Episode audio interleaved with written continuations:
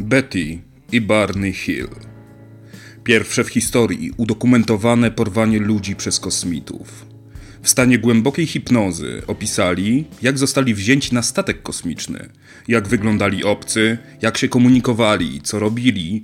Ponadto Betty sporządziła mapę gwiazd wskazującą na miejsce pochodzenia nieproszonych gości, które zostało zidentyfikowane przez astronomów jako Zeta Reticuli.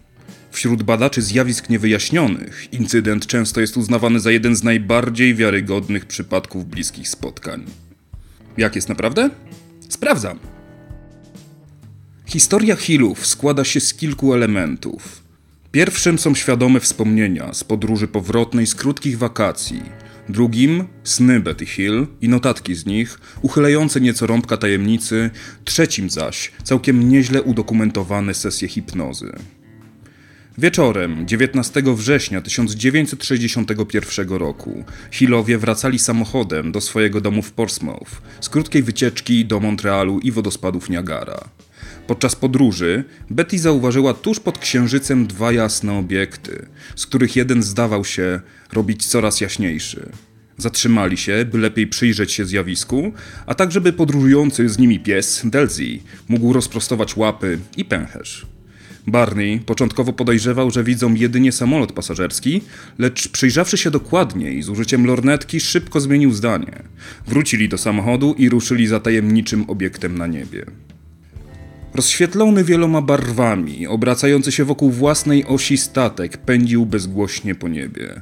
Po jakimś czasie, gdy Hillowie znajdowali się na odosobnionej górskiej drodze, obiekt zawisł około 25 metrów nad ich samochodem.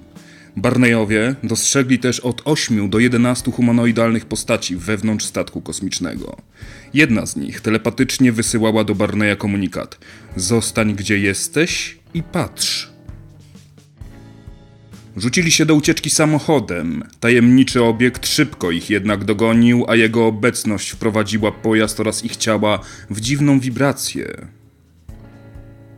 Kilka godzin później i 56 kilometrów dalej wróciła do nich świadomość. Do domu dotarli o świcie. Betty nalegała, by nie trzymać bagaży w domu ze względu na ryzyko napromieniowania. Klapa bagażnika nosiła ślady idealnych okręgów, a siostra Betty zaleciła jej zbadać ślady kompasem. Oczywiście, igła świrowała w pobliżu bagażnika. Siostra Betty widziała latający spodek 7 lat przed incydentem. Widocznie coś więcej się na kosmitach znała. Później pojawiły się sny Betty, w których krok po kroku przypominała sobie losowe detale z wydarzenia. Zaczęła je spisywać, a pierwszy raz publicznie opowiedziała o wydarzeniach w marcu 1963 roku w lokalnym kościele półtora roku po incydencie. Na początku roku 1964 rozpoczęły się sesje hipnozy regresywnej prowadzone przez Benjamina Simona. Dostajemy tutaj precyzyjne opisy wyglądu kosmitów, wnętrza statku, legendarną gwiezdną mapę oraz większość fantastycznych teorii związanych z wydarzeniem.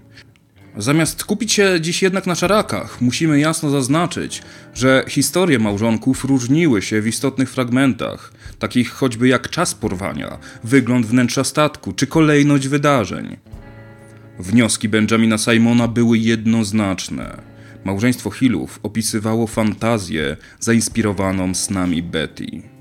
I to właśnie Betty grała pierwsze skrzypce w występowaniu przed mediami. Późniejszych latach z Benjaminem Simonem kontaktował się ufolog badający sprawę, Phillips J. Klass. Mamy liczne zapisy z ich korespondencji.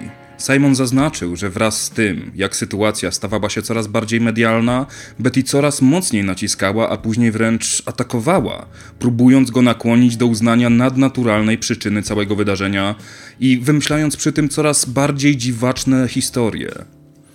Nie była też szczególnie pomocna dla badaczy, którzy próbowali weryfikować jej historię w tych punktach, które można było obiektywnie zweryfikować. Twierdziła między innymi, że posiada zapisy z kilku radarów w New Hampshire, które rzekomo miały zauważyć tajemniczy pojazd, lecz poproszona o przedstawienie dokumentów to potwierdzających, najpierw powiedziała, że ma je u lokalnego dziennikarza, a później okazało się, że ów dziennikarz niestety je zgubił. Na szczęście wojsko jednak przechowuje takie dokumenty lepiej niż lokalni dziennikarze, dzięki czemu wiemy, że nie jest to prawdą, by nagle wiele radarów śledziło nieznany obiekt na niebie. Prawdą jest jednak, że zanotowano dwa niewyjaśnione echa na wiązce naprowadzającej na pobliskim lotnisku. Problem jednak w tym, że wiązka ta jest bardzo skupiona, do tego stopnia, że nie można po niej odróżnić gołębia od samolotu, a chwilowe odbicie obiektów na takich wiązkach zdarzają się nagminnie. Betty kłamała, twierdząc, że obiekt rzekomo przez nią widziany ma potwierdzenie w zapisach radarów. Mapa gwiazd, która miała pokazywać macierzysty świat kosmitów, sporządzona przez Betty, zainteresowała nauczycielkę Marjorie Fish, która amatorsko zajmowała się astronomią. Kilka lat zajęło jej dopasowanie kropek na kartce do istniejącej na niebie struktury, głównie dlatego, że miała przecież płaski obraz obiektów trójwymiarowych. Skonsultowała wyniki swojej analizy z dwoma astronomami, odbierając mieszane opinie.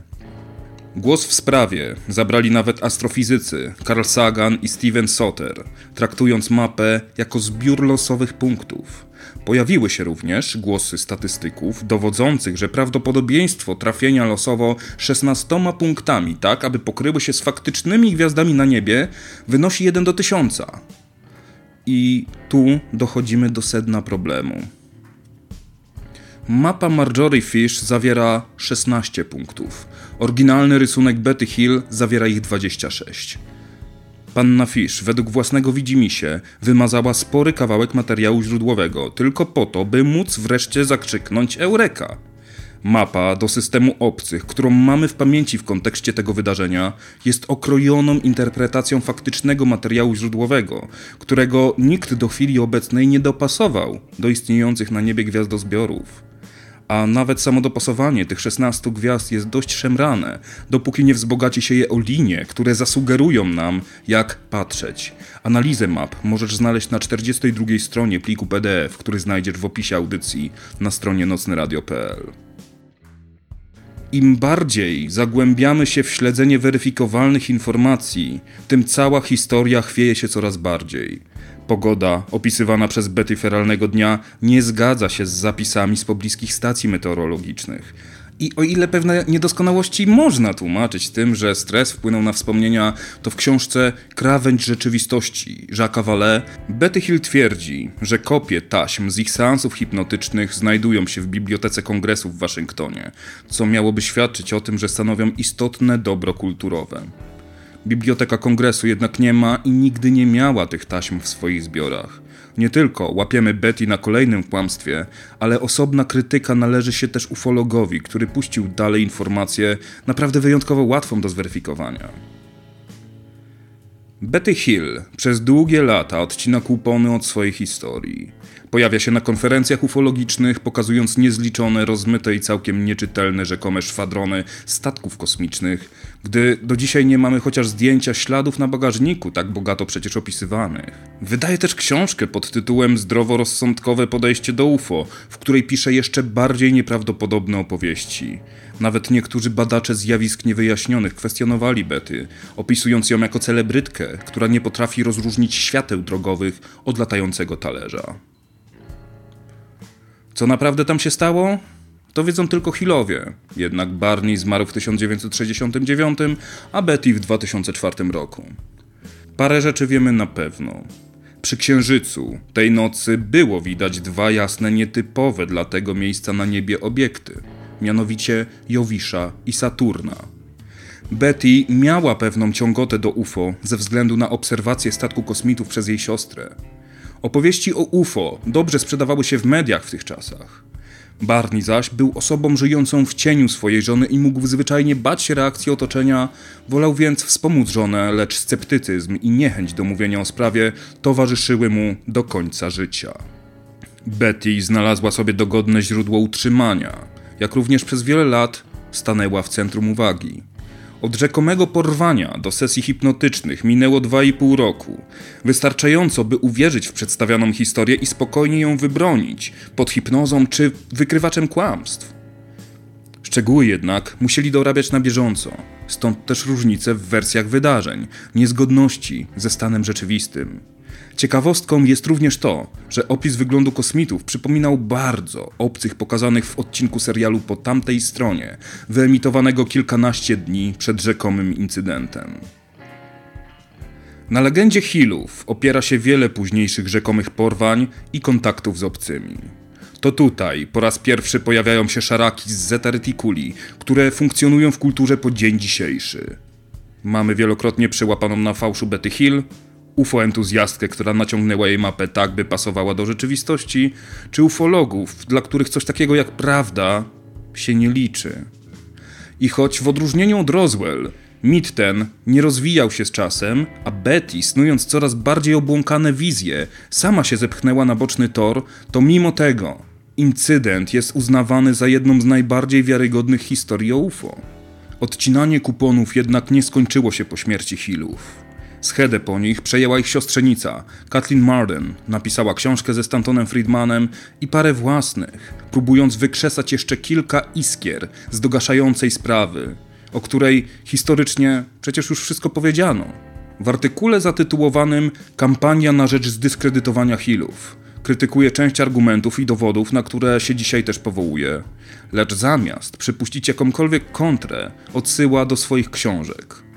Link do artykułu znajdziesz w opisie odcinka, jak również obszernego PDF-a zawierającego skany listów Betty, badaczy, zapisy z radarów i mnóstwo innych fajnych rzeczy, które zostały skompilowane i udostępnione za darmo w grudniu 2015 roku przez Roberta Schiffera, dziennikarza ze Skeptical Inquirer. Lubię science fiction. Hillowie spokojnie mogli z tej historii zrobić fajną książkę fabularną, która pewnie doczekałaby się też ekranizacji, bo przedstawiona historia jest naprawdę super. Niestety, postanowili to sprzedać jako autentyk, więc zamiast blaskiem chwały należy ich okryć całunem wstydu. A jeśli kiedykolwiek przyjdzie tobie do głowy wymyślić niesamowitą historię o kosmitach, opartą na własnych doznaniach, to przynajmniej nie zepsuj opisu tego, co będzie weryfikowalne w późniejszej analizie. Chociaż z drugiej strony, czy nie lepiej popełnić dobrą fantastykę niż kiepski paradokument?